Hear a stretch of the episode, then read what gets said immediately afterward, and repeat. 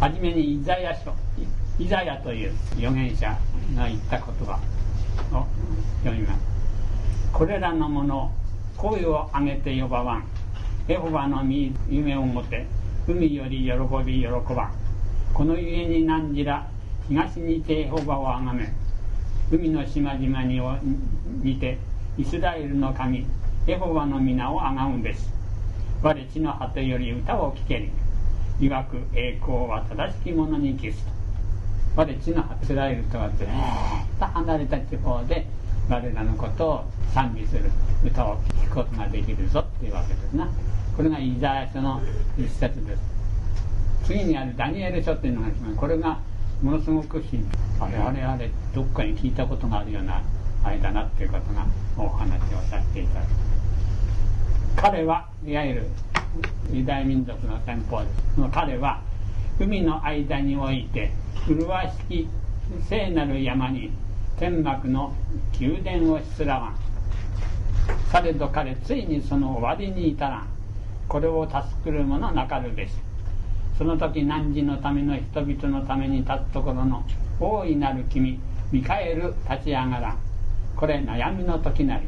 国ありてよりこの方その時に至るまでかかる悩みありしことなかるです。その時汝の民は救われすなわち書に記されたる者は皆救われまた土の下に眠おる者のうち多くの者目を覚まさん。そのうち限りなき命を売る者ありまた地獄を被りて限りなく外る者あるです。悟りたる者は空の輝くがごとくに輝かん。また多くの人々を正しきに見しける者は星のごとくなりて永遠に至らん。ダニエルよ終わりの時までこの言葉を必しこの文を封じおけ。多くのもの行き渡らん。しかして知識ますべしとダニエル書11から12章。ちょっとこれだけ読んだんでは分かりませんでしょうからあのちょっと申し上げます。東の国の海の中島々でっていう聖なる山っていうのは富士山のこと。なんでここで富士山と言うんだって聖なる山もっと他にはあるだろう。彼ついにその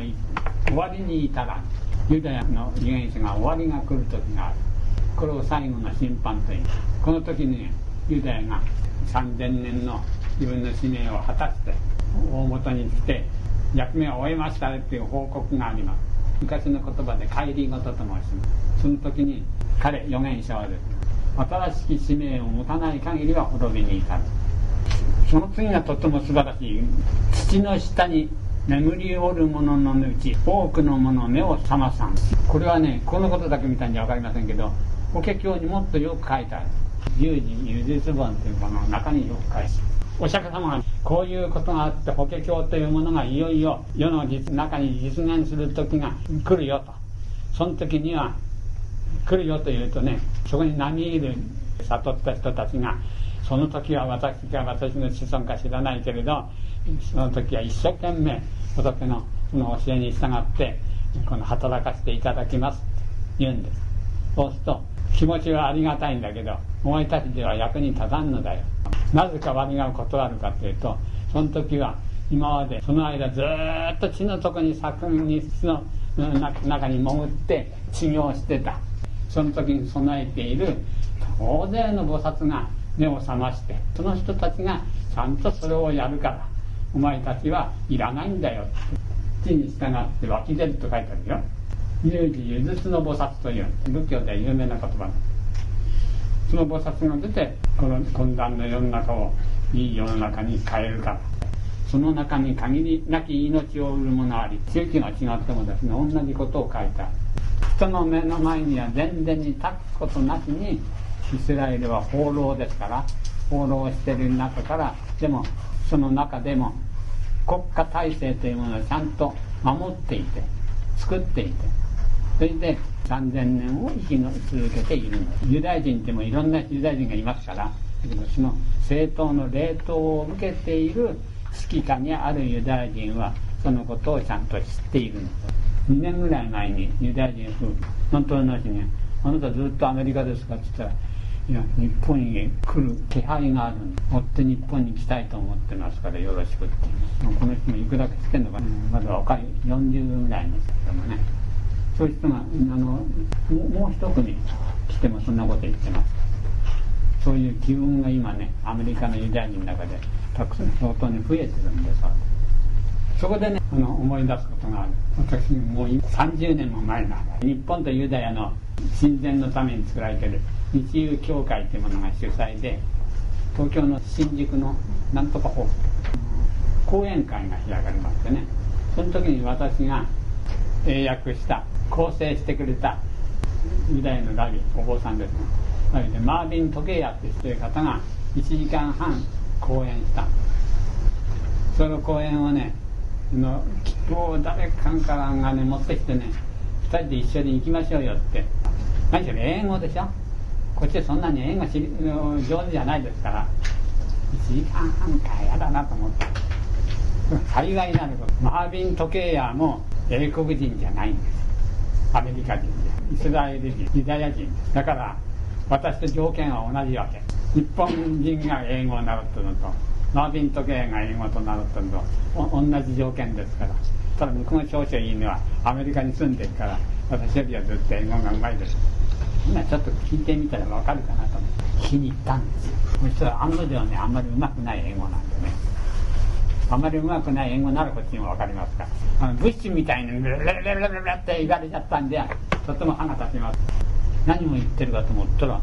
日本ではもうなくなっちゃった。皆さん再生一致ってご存知ですか？神様の祭りごと政治が一つのもんだという。戦争が負けるまで日本の国は再生一致の国ということになってた。政治をするにも神様の信仰のことでも根源は同じなんだという。マービン時計はどんな話するのかなと思ってたら再生一致の国っていうことがどういうことのかを喋り出した。向こうの考えてイスラエルという国があってそれがイスラエルとユダヤという2つの国に分かれる。で両方ともペルシャなんかに攻められて滅びちゃうそれでユダヤには12の部族がありまして12の部族のうちのレビという一族だけがこの神に仕える一族の神様の仕事をする一族この一族は脇の木だ預言者の言うことを聞いて東に向かう。シルクロードを通ってですね中国に入って朝鮮半島それで日本にどんどんどんどん入ってくる目標は日本なんですモーゼの命令を授かった国というんです。神様の仕事をする国ですから信仰心が強いですから日本に入ってきて大体神大和王朝が始まる時からどんどんとっとと入ってきて大体一番最高に入ってきたのが15代王神天皇の頃からだんだん日本の歴史家はそのことをですねあのみんな朝鮮人か中国人だとシナ人だと書いてありますけどそうじゃない。そんなに異民族がですねだんだんだんだん行くに一人でもってどんどんどんどん行けるもんじゃないか。みんないろんなところで結婚しながら行ってる。中国名いや朝鮮名で入ってきてるけどほとんどのがみんなイスラエル人ユダヤ人前にお話しましたように京都の渦政というところに法隆寺かとかっていうお寺さんの調べてみるとユダヤ人のお寺であることは間違いないという証拠がたくさん出てまいりました。からそこが目白として聖徳太子の頃に数千個あったという記録が残っている。昔は大家族ですから数千個って言ったら何万という人がいる。ユダヤ人の部落が何万といた。日本には相当大勢のユダヤ人が入ってきたことは間違いありませんその時に本当のマービン・トケアの言いたいことはその時に再生一致というその政治のやり方を私たちが日本に持ってきたんだよと言いたいところらしい。それは隠しちゃっていて言わないで。日本もそうだったごとくに私たちの国も再生一なんです。こう言ってマービン・トケアが話してるうちにあっと思い浮かんだ。日本にはの再生一っていうのはいわゆる大昔に琴島の学問があったそのずっとその内容を引き続いてるから再生一と言ってるわけ。そしたらマービン・トケが言うのが我が国も再生一だって言ったら勘太郎家豊助められることがモーゼにに教えた。カバラの弦天津金木っていうのはですねモーゼに天津金木のあゆうを書きくけ子を教えたわけではないのです。天津金木のあゆうを書きくけ子としてその原理をですねイスラエルのシオン30いくつのシオンとアズタマというものに着色して教えたのをカバラの原理という。そのカバラの原理のもとに政治も行いお祭りもしたのでそれで再生一と言うんだなということをそこで私がはっと気がついたんですけどもだんだん話をしてるうちに日本は敗戦によって日本の一番美しい大切なものをなくしてしまったと。再生一致ということをなくしてしまったと。で日本は哀れんで言ってるんですよ。1時間半も話して。最後の10分だけ残しといて日本の国も我々と同じような体制で何千年も生きてきた国なんだって言って褒めはやしといて残っているのは我が国だと。言ってですねそれに見下ろすような格好で威張るんですよ最後の10分間が旧約聖書にある預言者と言われる人の民族の中での位置っていうものが重要な小物を持ってるんだなということに気がついたの。です再生一致ということがですねどういうことかなっていうことのユダヤの言う再生一致というのが分かってきた。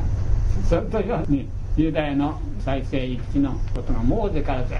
と続いて行われていて今でも全然変わらなくなってるというと皆さん変なに思いませんか？そんなにモーゼにですね命令したことをなんでそんなにモーゼの子孫がずっとと民族を含めてですね忠実に守っているんだろうか。第二次世界大戦後イスラエルという国が復活しましたけどでもあそこにはイスラエルの主要な人物は一人も住んでないんです。ね主要な人物はアメリカに行っちゃった。どうしてそういうことがあるになって外国に放浪してるのに3000年というもののカバラの原理をそのまま持ってそのラビ時計屋さんの言うには宗教も政治も子供に対する教育もみんな一つから和の国が出てる。こういう美しい風習というものは最後に私どもの民族だけだ。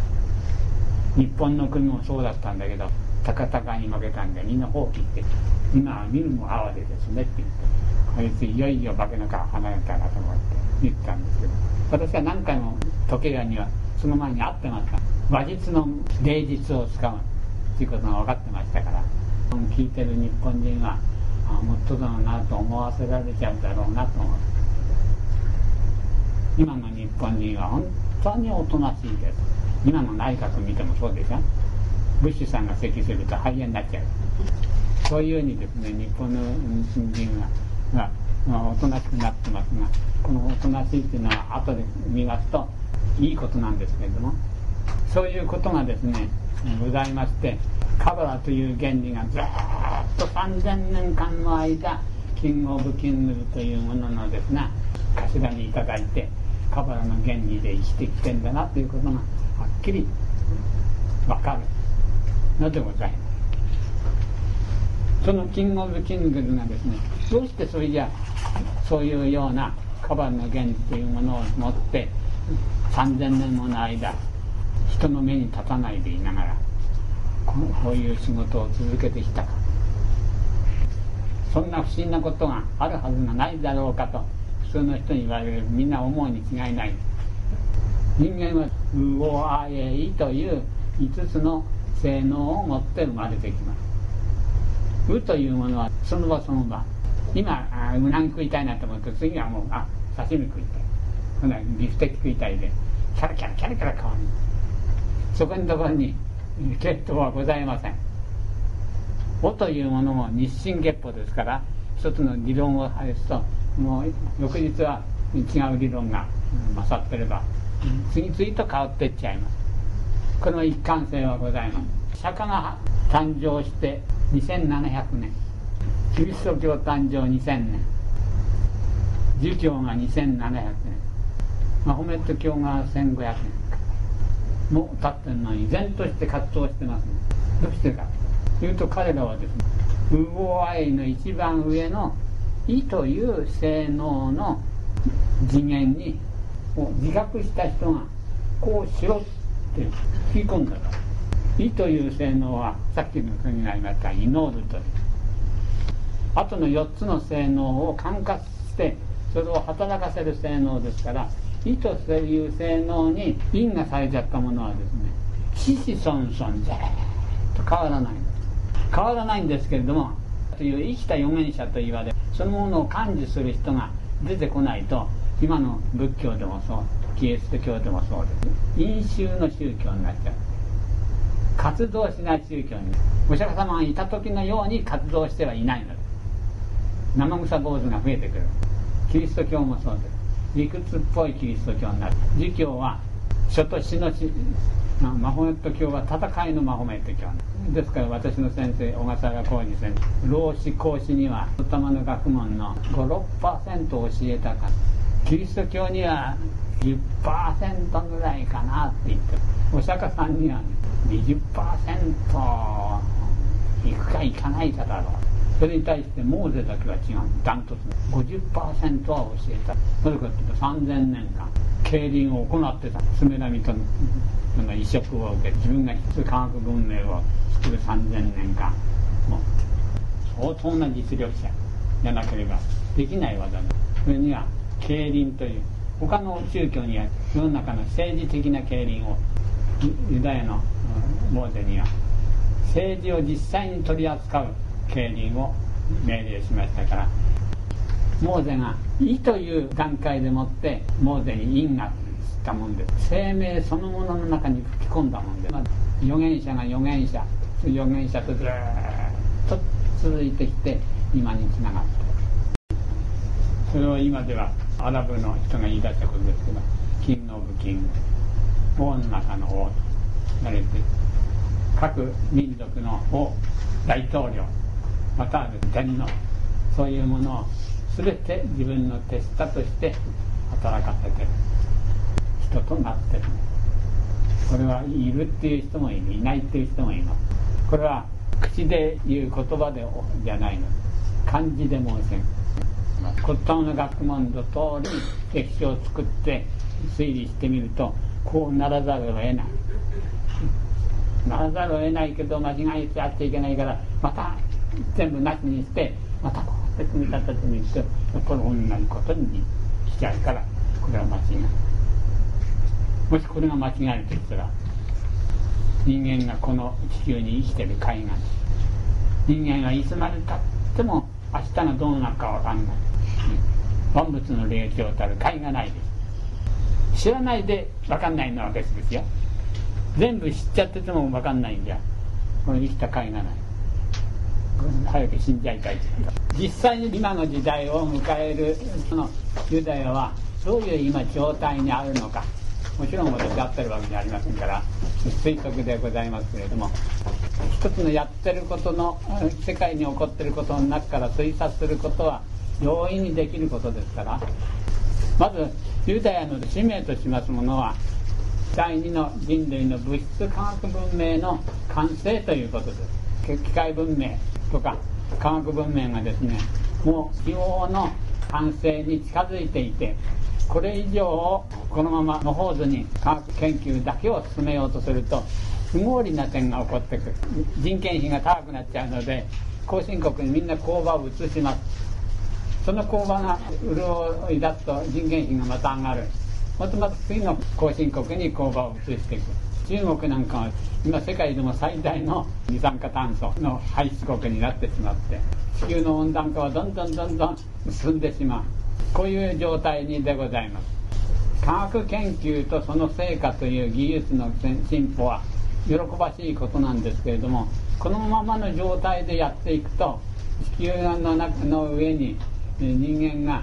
住みづらくなっちゃう。また住めなくなっちゃう時代っていうものがそんなに遠い時代じゃないようにことになってしまいます。そういう点でもユダヤそのものがですね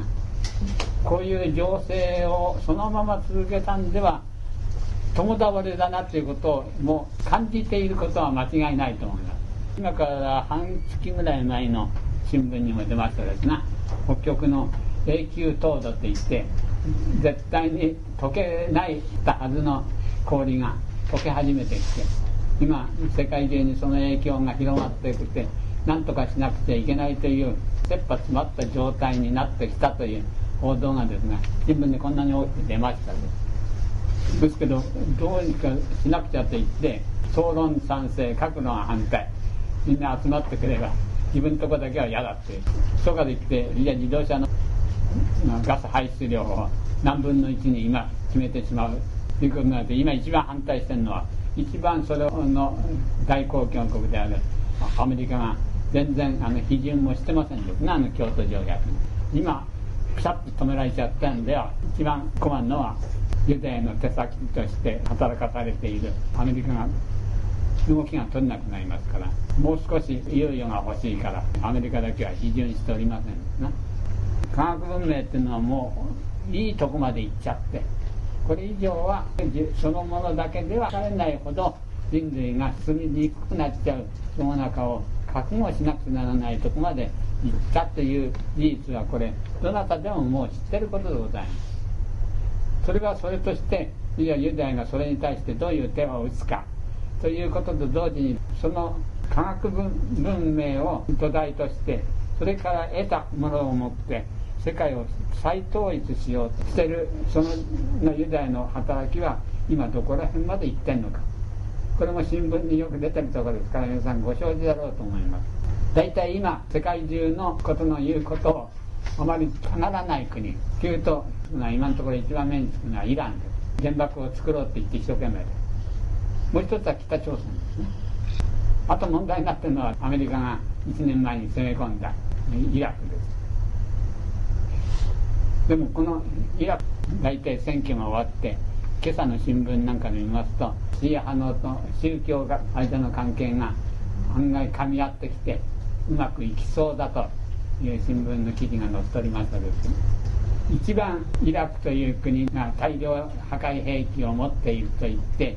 アメリカが攻め込みました。そこが一月でもって全部イラクを平定してしまいましたけれども大量破壊兵器は出ませんでした。そこのところにへんてこな情報が乱れ込んだっていうのは新聞でよく出てきてます。どこが本当だか分かりませんが。あの戦争を見ましても一番苦しんだのは誰だろうって。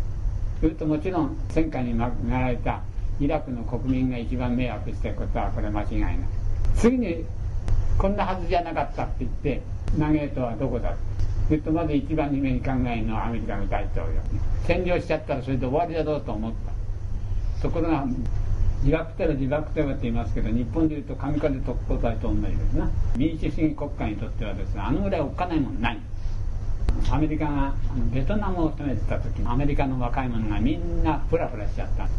戦争でこう撃ってるうちはアメリカの国民というのはみんな勇ましいですからそんなにお金がないんだとどっから来るか分かんない。どっからどう撃たれていくか分かんないっていうのそれこそ夜寝てても隙があればバンと撃つかもしれない。アメリカの兵隊にはですねみんなこうそのぐらいの神経麻痺する注射液を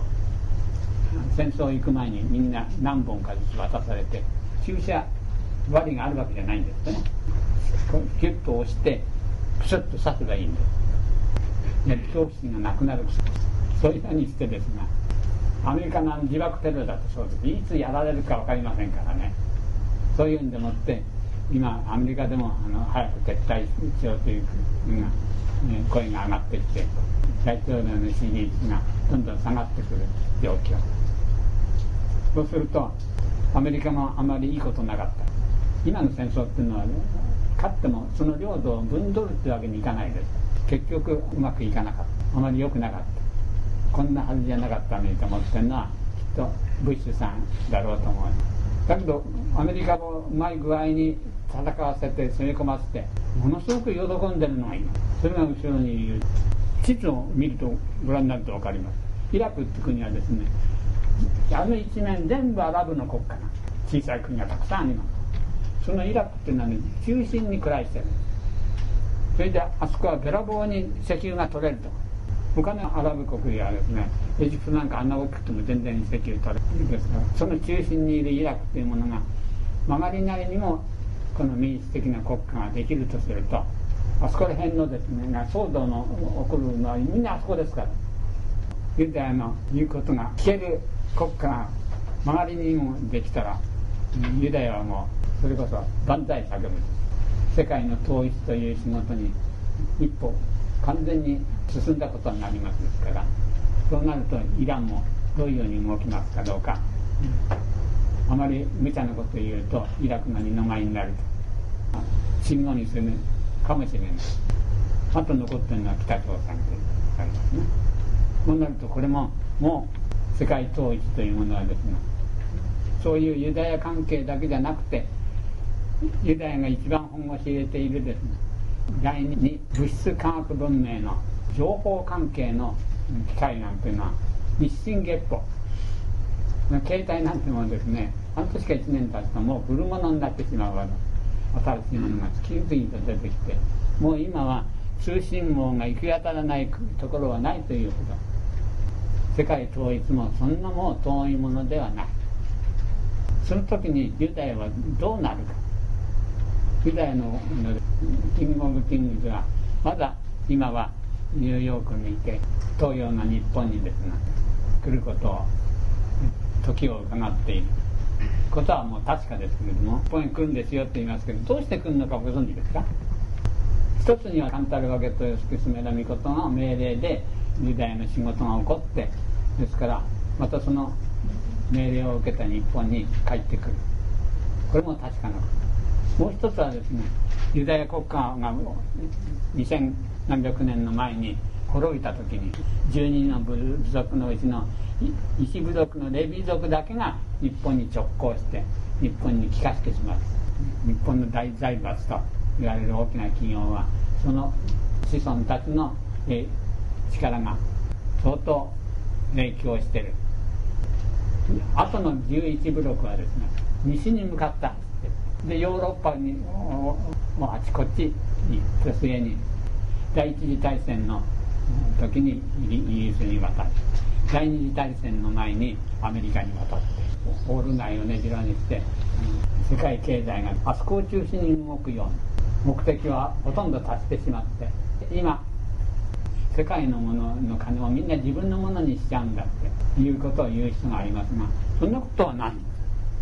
彼らはですね決して自分のものにしようとしてるわけではないの。でその金を自由に動かして自分の意のままに動かしてその動かした金でもって世界を統一しようとしてるだけに過ぎない。そういうようなことを成し終えた時になぜ日本へ来ようそれでも来ようとするのか。最大の問題はですねラビトケイヤが再生一致の国と言って威張ってるということを申し上げましたけども神様の宗教と政治というものを一つに考える国。それは確かに日本が敗戦で敗戦までは日本もそうだったんです日本の天皇というのは政治の中心である。明治天皇の条例をご存知ですか？大日本帝国はが天皇これを統治してそれが第一条。日本の国というのは天皇が治むべき国なんだというのが明治天皇の第一条。でですから天皇は政治の中心であると同時に天照大神を祀っている伊勢神宮の王冠主でもあったわけですからお祭りごとでも中心だった。それが両方が再生一の国だったんですけど日本は敗戦によってですね政治と宗教を分けてしまいます政治の中に宗教色は持ち込んじゃいけないということをはっきり憲法で定めてしまいましたから再生一致の国ではなくなったわけです。ただし再生一致のシンボルであるこれ日本においては三種の神器。草薙の剣八坂にの勾玉。で八田の神というこれは模造品ですけれども天皇のそばに置いてある。本当のものは伊勢神宮とと飛鳥神宮にあともう一つはどこにあるかちょっと忘れましたけど置いてある今再生一の国だって言ってるユダヤにはですね三種の神宝と申しましてアロンの杖黄金の真夏度それから十階石という三種の信奉というものはですね旧約聖書に書いてありますけれどもソロモン王の時契約の箱をそれで次のソロモン王の時代に開いたらなかったと書いてある。それがいろんな国々の伝説言い伝えを生みましてね日本にも有名な伝説があるんです。それが四国の剣剣山ってどうして言うかというとそれね去年イスラエル大使が剣山に登ったっていう話が。ユダヤの民族はみんな興味持ってこの間もね青森県のキリストの墓行った人なんですよ。私の知ってる人。外人でもって環境団体まで来る。日本人よりも外人の方がそういう人に自分が信仰している。キリスト教の教祖の墓が行ってるんですね。さっき話しましたモーゼの墓にも外人がたくさんお参りに来る。そういうように嘘かなんだかわからないけれどソロモンの宝って言って外人にとってはですね命から2番目のものなんです。キリスト教発祥のその三種の信仰なんですか？その三種の信仰再生一致じゃなくなっちゃった日本の皇室には持ってて再生一致であるユダに消えてなくなっちゃってこれは何たって欲しい？日本はどうせいらないんだろうって、譲ってくれっていうのかなんか知りませんけれども皇室の人とあの親しいんですね。だから皇室にキングオブキングズもだろうっていうのは想像されるんです。なぜって言えばその三種の神器三種の信仰というものの、まあ、欲しいというもっと大きな意味がある。カバラというものを持って3000年間地球上を放浪して歩いて2つの使命ともにもうすぐ完成しようという時その時にカバラの原理っていうものはその後完成したらどうなんだって彼ら自信がないんですね。カバラの原理っていうのは放つ金木の原理を教えたんですから「カサタナハマヤラ」というこの書き字を「か」ってなんだ「さ」ってなんだっていうのがよく分かっていらっしゃるといかなる戦いにあってもまたいかなる商売にあってもいかなる事業にあってもやはり競争相手に絶対に負けないという心がある部員はこれここにありますから「生き捨てにひみ入り」ですなこれが分かりますと絶対腐敗の法則が出来上がる。モーゼにはこれを教えたんじゃないの。この全体じゃなくてこの法則をヘブライ語のシオンと数玉として教えたのがカバラの原理。ですからこれは戦いの原理。旧約聖書にですねエホバの言葉が載ってるんです。有名な言葉。我は戦いの神。妬みの神。あたを報復する神である。あるぞ。宗教の人にそんな神をそんなこと書いた。かない神様エホバっていうの。はヤーエという神様。日本でいうと大国主なのこといい奥さんが見つかりよって。縁結びの神様でしょ何はからないそれは表の顔。裏の顔がこういうのが本質ですからこれ敵がなくちゃ話になる。世界統一を完了して敵がなくなっちゃったいくら横綱でこうなったって。誰もいないじゃん。1年間どう戦っても誰も勝てない横横綱が出てくると。観客が来なくなっちゃう。面白くないいつか負けると思うから面白いんで絶対負けない人が出てきちゃったんで野球だとそうでしょ。誰かのチームが全部勝っちゃったら125試合。もう見に来ないですよ見に来なくたって分かっちゃってるんですから。それと同じことがここで行われる。これはよくよくで「七にひみり」という八福音というものの意味分かると。これはなるほどそうだなとつくづく思える原理。ですから戦ってるうちはこれ最大の武器ですけれども戦いを終えちゃって全部敵がなくなっちゃったと。平和な世の中。を永続する原理ではないのだ。真の始皇帝が何とかっていう人をここによこして不死知らない薬をよこせって来たと言いますな。不老不死の薬を求めたっていうのはですねあれは表の言葉でもあって真というのはですねあの中国民族じゃないんですよ。西方から来た民族。真の始皇帝という人がその国を建てて1代から2代3代4代でもってこの国を万世に至らしめんとしてその方法を日本が持ってるよって言うんできた言霊の原理っていうの伝説が。世界中に広まってる。まだうちですから。でそれを渡さないというのであの浦島太郎ということになる。本当にあった話なんですよ万葉集を見ると分かります。浦島の子っていういうですね超歌が、え2つ3つ残ってますから。真の始皇帝の使いできたそうで毎日毎日どんちゃかどんちゃかどんちゃかどんちゃかもう綺麗な人をはぜらせてうまいものと酒でもって酒ずくめにしちゃって帰るのを忘れるほど国を万世に向かって発展させる原理じゃないんですよこれ。真の始皇帝が憂えたごとくキング・オブ・キングズもそのことにはもう感づいているはずです。ラジ時計屋は日本にですね何年間かいたんです。もちろんあのとても知識も豊富な人ですから東大や京大国立大学とかですねそれから慶応早稲田とか有名な大学のみんな臨時教授になってヘブライ語を教えてねいた人ですけれどもその人がもういる間中日本中を旅して有名な神社とか仏閣にみんな参拝して大学の先生だってみんな下にも置かなく話してくれますから日本の本質はどこにあるんだか調べていたんです。言霊の学問を聞いてそれで私の先生の時に来たわそれで何を調べてんだ？カバラの原理の次なものを調べてる。永遠に続く原理を探してるだから去年隅田に登ったっていうのはその一端なんですよ大の大気がね。そういうことがあって自分の3000年が追いようとしてる時に自分の持ってるカバラの原理ではどうにもならないことをうすうす感じ出してるに違いないの。最初の人義を持っている日本に来るその事情というものをどういうように片付けようかという期待と不安と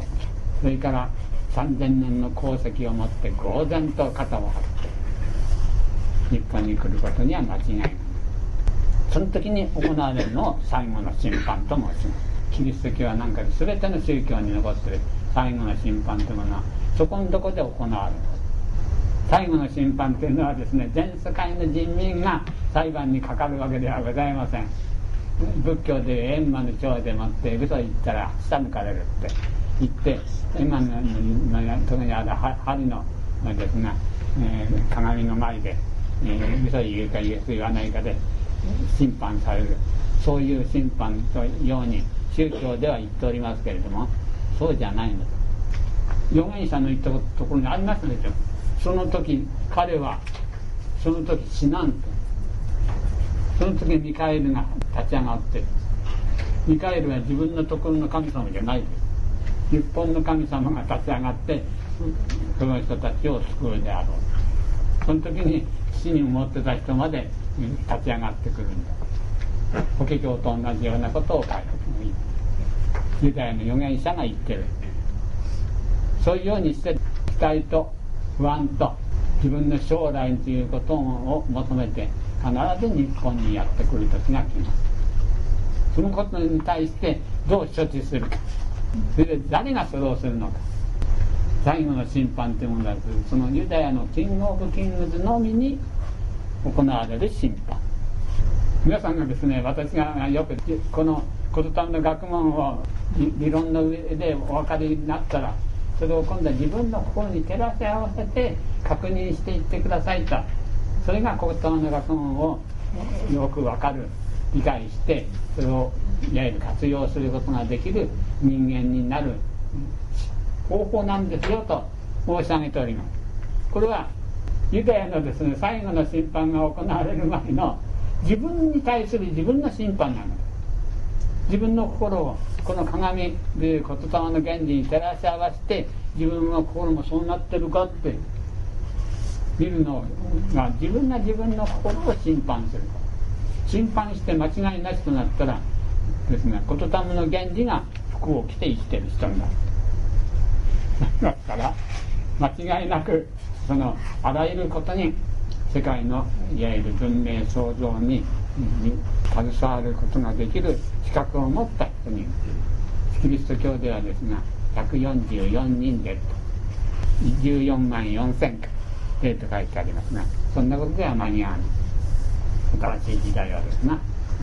ということになる。骨董の学問から見たユダヤの今の現状なのであり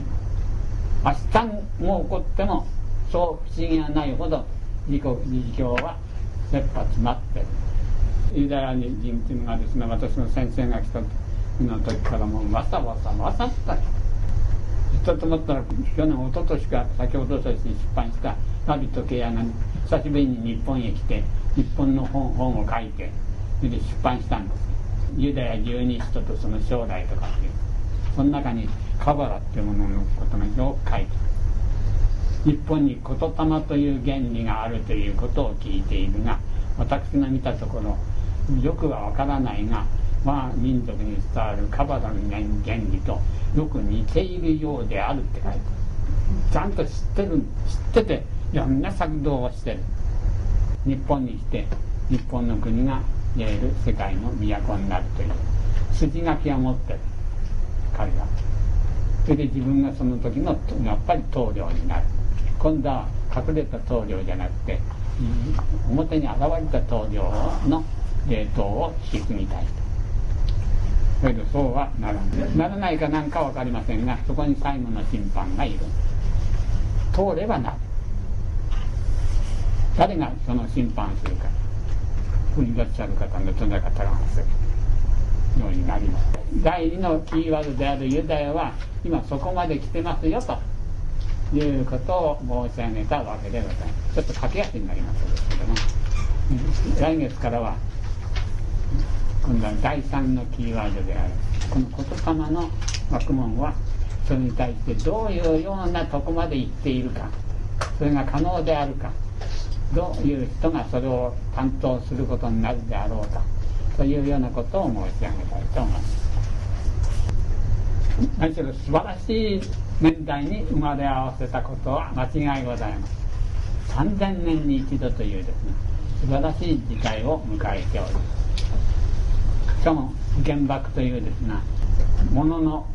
先天構造を活動させた爆弾浴びた。ただ一つの人そこから今度心の先天構造を持った学問を持って立ち上がるのもこの民族です。歴史はうまくできておる大正時代にかけてですね3遍か4遍これあの日本に来た有名なアインシュタインという、ね、科学者は日本に来てものすごい変なことを公言して歩いてた。世界はどうにもならないとこになるだろう。その時に神様は日本というただ一つのありがたい国を生んでくれている。この日本がなかったら人類は真っ暗だろう。ういう日本の国があるから人類は長く生き延びるんだよ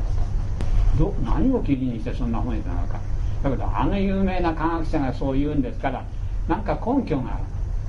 あの科学者のアインシュタインも大事です。